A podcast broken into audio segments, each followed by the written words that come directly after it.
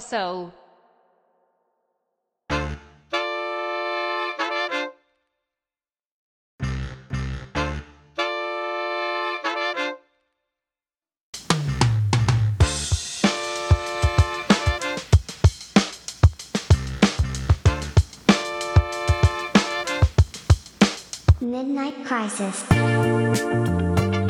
こんにちは。ミッドナイトクライシスが始まりました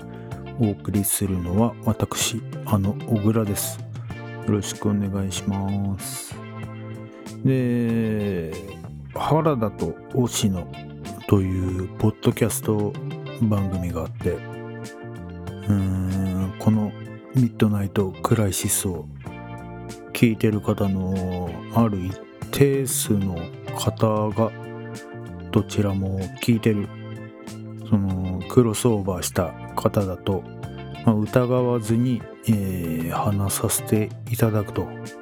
うん、ご存知の通りあの番組が最終最終回を迎えましてもともとこの日本文明放送でチャンネルは、えー、一つのチャンネルの中に、まあ、何個も番組があってまあ月曜は原田。火曜は推しの。水曜日は誰々って。まあそういう風にできればいいねってことでまあ当初始まって。まあとはいえなかなかそううまくもいかず、うん、縮小の縮小しさらに縮小しまあ簡略化しまあそれでどうにか1年続けてきて。でその間にまあ何か志まで縮小させてしまったようなまあそんな気がして、うん、まあ1年という節目でまあ一旦けじめつけて終わらせようっていうまあそういう運びになったんですけど、うん、まあこの手のね企画とか挑戦とか。まあそういうものっていうのは大半はうまくいかず。なんだ死死類類のまあそういう道のりでまあ何か10個に1個100個に1個何かいいものが生まれればいいなって。まあそんくらいなもんで。まあ反省や後悔なんてする気もあまりないんですけど。うん、で、えー、このミッドナイトクライシスは、えー、その歴史の中で、えー、原田と押野という一つの番組しか、えー、ないっていうのは、まあ、本来の意図をなんか失ってしまうのでという不可抗力的に始まったこの番組なんで。うん、ではもうお役御免で、まあこれはお取り潰しという、まあそうなるのが自然なんですけど、まあ、割割とこのポッドキャストが私のなんだ日記みたいなそういうツールとして何か私の生活の中でしっかり生きてしまってるのでまあこれは個人的なものとしてのんきに続けさせてもらおうかなって、まあそう思ってます。うん。まああの番組の思いとか心情とか、まあ別にそんな大それたことは持ち合わせてないんですけど、うん、最終回私がもう参加して、まあさらに私が編集したんで、まあそこら辺になんか思いとかは込めたんで、まあまだ聞いてない方は、よかったらぜひ聞いてみてください。うん。ということで今週もよろしくお願いします。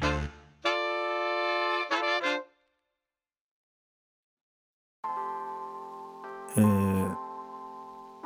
少しずつ読み進めている、えー、町田光さんの、えー、最新の本、えー、題名は忘れてしまったんですけど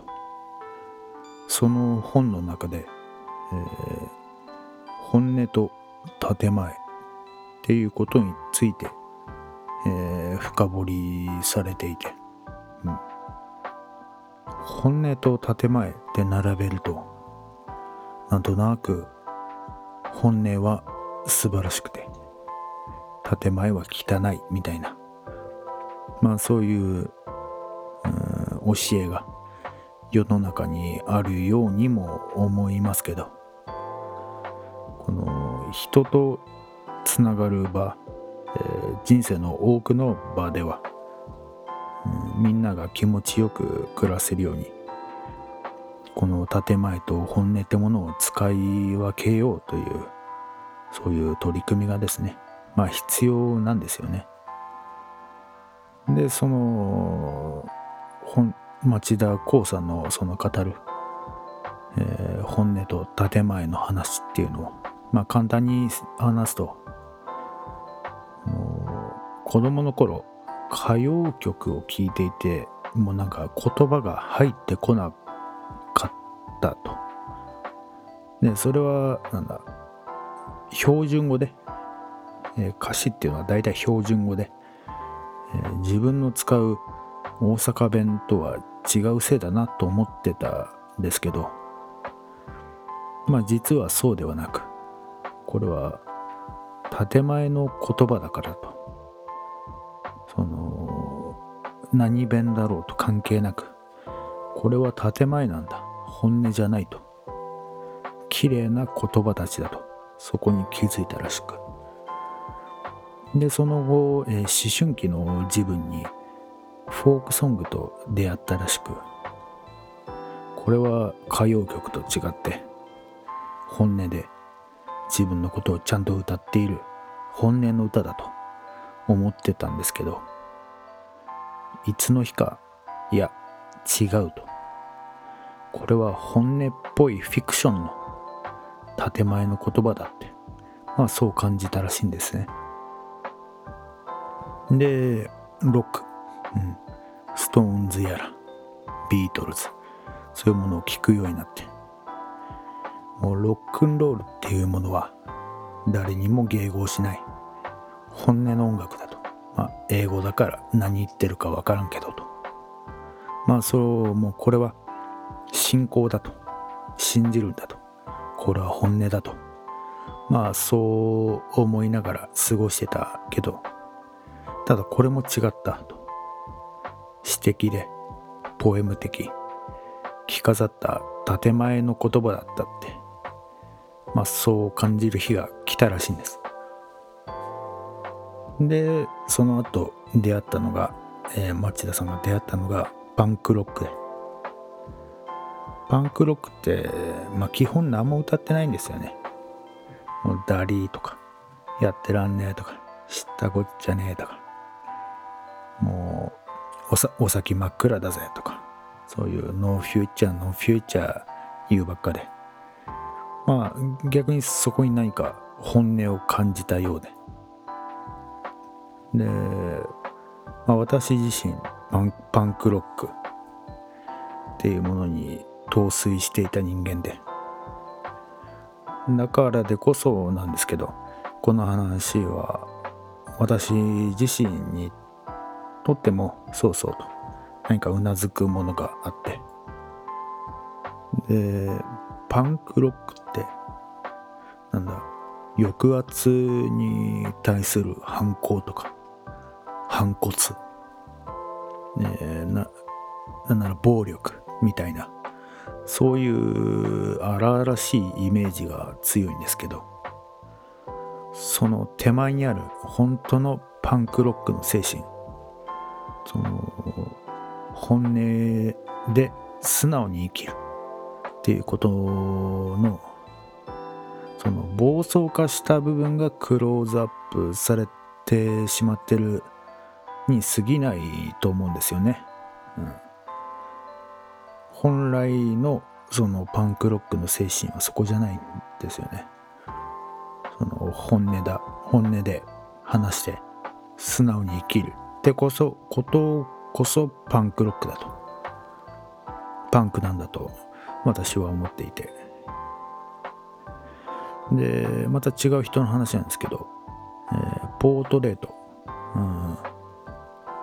人を撮ることをなりわいとしているカメラマン、えー、ハービー山口さんという方がいらしてその方がロンドンにいた頃、えー、地下鉄でパンクの草分け的存在のザ・クラッシュという、えー、バンドのジョー・ストラマーと遭遇してでその時写真を撮らせてくれと頼んでで撮らせてもらったそうなんですけど。でその時にそのジョー・ストラマーに撮りたいものは全て撮りなと。妥協しないで。それがパンクロックだよって優しく言われたらしく。で例えば、えー、山口さんが写真家でなく絵描きだとしたら描きたいものを描くんだよと。それがパンクロックだよって。もし山口さんが、えー、カメラでなくバイオリンを持ってたら弾きたいものを弾いてるねと。ちゃんと弾いてるかいと。それがパンクだよと。まあそう言ったに違いないと山口さんは話をしてらして私はその話がとても好きでよく引用するし、私自身そののパンクについて言及する時の考えの一つの基軸になってんですよね。うん。で私の見える範囲でパンクだなって。感じる人も、えー、なパンクだったのにそうでもなくなってしまったように見える人も。まあどちらも幾人もいて。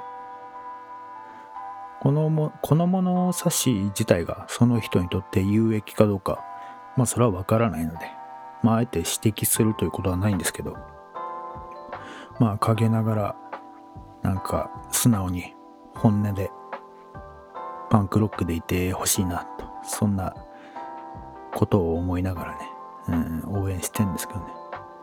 そして私自身もこのパンクロックであり続けたいなって思ってんですよね、うん、でここであの毎回一旦 CM って言って仕切り直すのが毎度のだったんですけどこれ番組終わっちゃったんで CM 打てないんで、うん、これはなかなか由々しき問題ですね。はい。Midnight Crisis 最近寝る前に本をゴロゴロしながら読むんですけど、うん、今までは基本的に基本的に Kindle とかなんだ電子書籍だったんでまあ問題にはならなかったんですけどこの最近図書館で本を借りるようになって、うん、まあこれはつまり別に買うほどでもない本でもどんどん読んでいこうっていう試みから来てるんですけどでその何が問題かというと電子書籍と違ってこのなんだフィジカルな本はあの読む時に明かりが必要なんですけど私のあのベッドの布団の枕元にそういう光源は存在しないんですよね。でかといってなんだシーリングライトっていうんですかねお部屋の電気をこうこうと照らすのもなんか違うし、うん、うん、あライトを買うかなとか思ってたんですけど、まあ、どうせ買うなら、まあ、自分で消さずとも、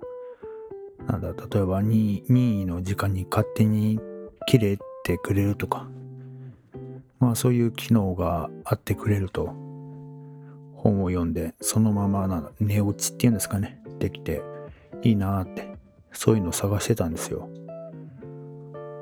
でいろいろ調べてるうちに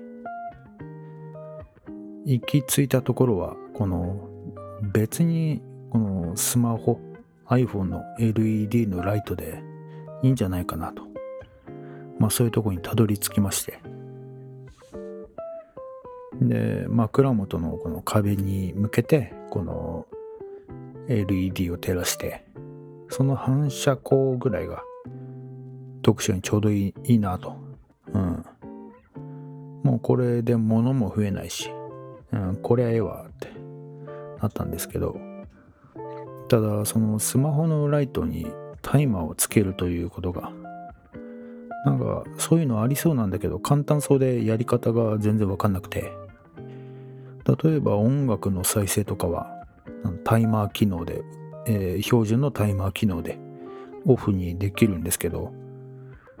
うん。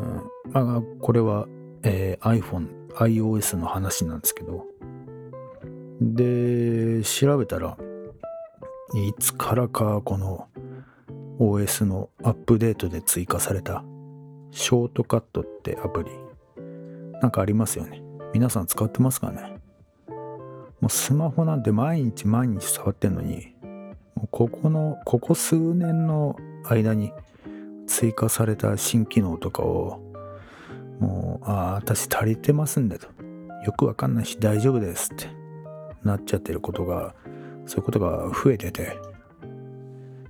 うん。で、まあ、これはいかんなと。で、その、ショートカットアプリ、ショートカットっていうアプリで、何かそういう凝ったことができるということなんで、これは臆せず使うべきだということで試してみたんですけどね。えーそのショートカットっていうアプリの中にオートメーションっていう機能があって、まあそそれってのはつまり、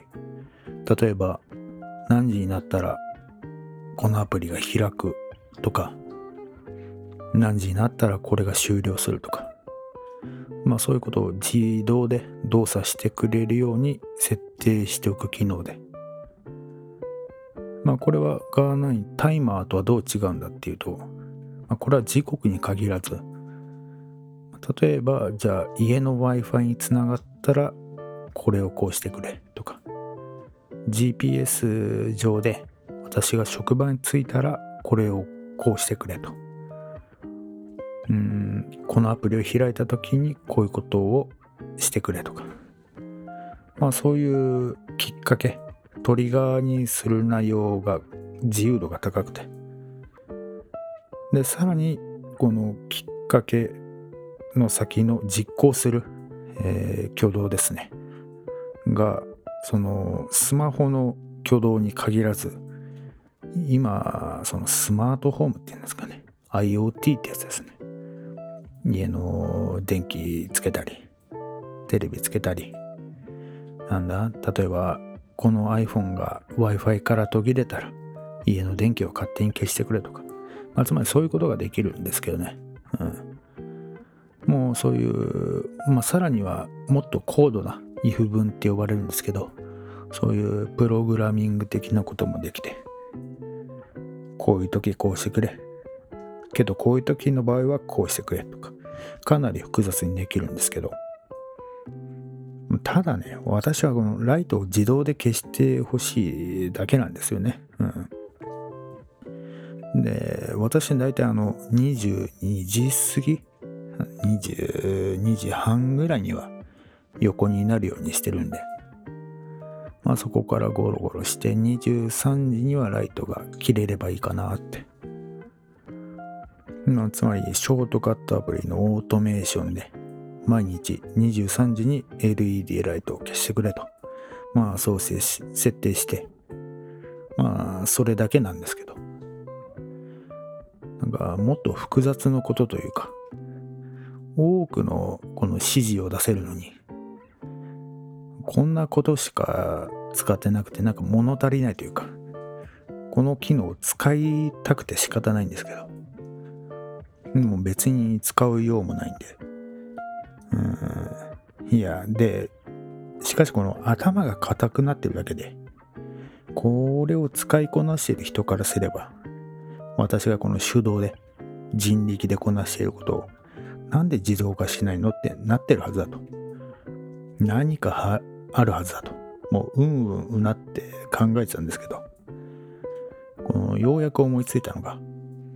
私のイヤホン Bluetooth のイヤホンが Bluetooth イヤホンが接続したら Spotify を勝手に開いてくれっていうのを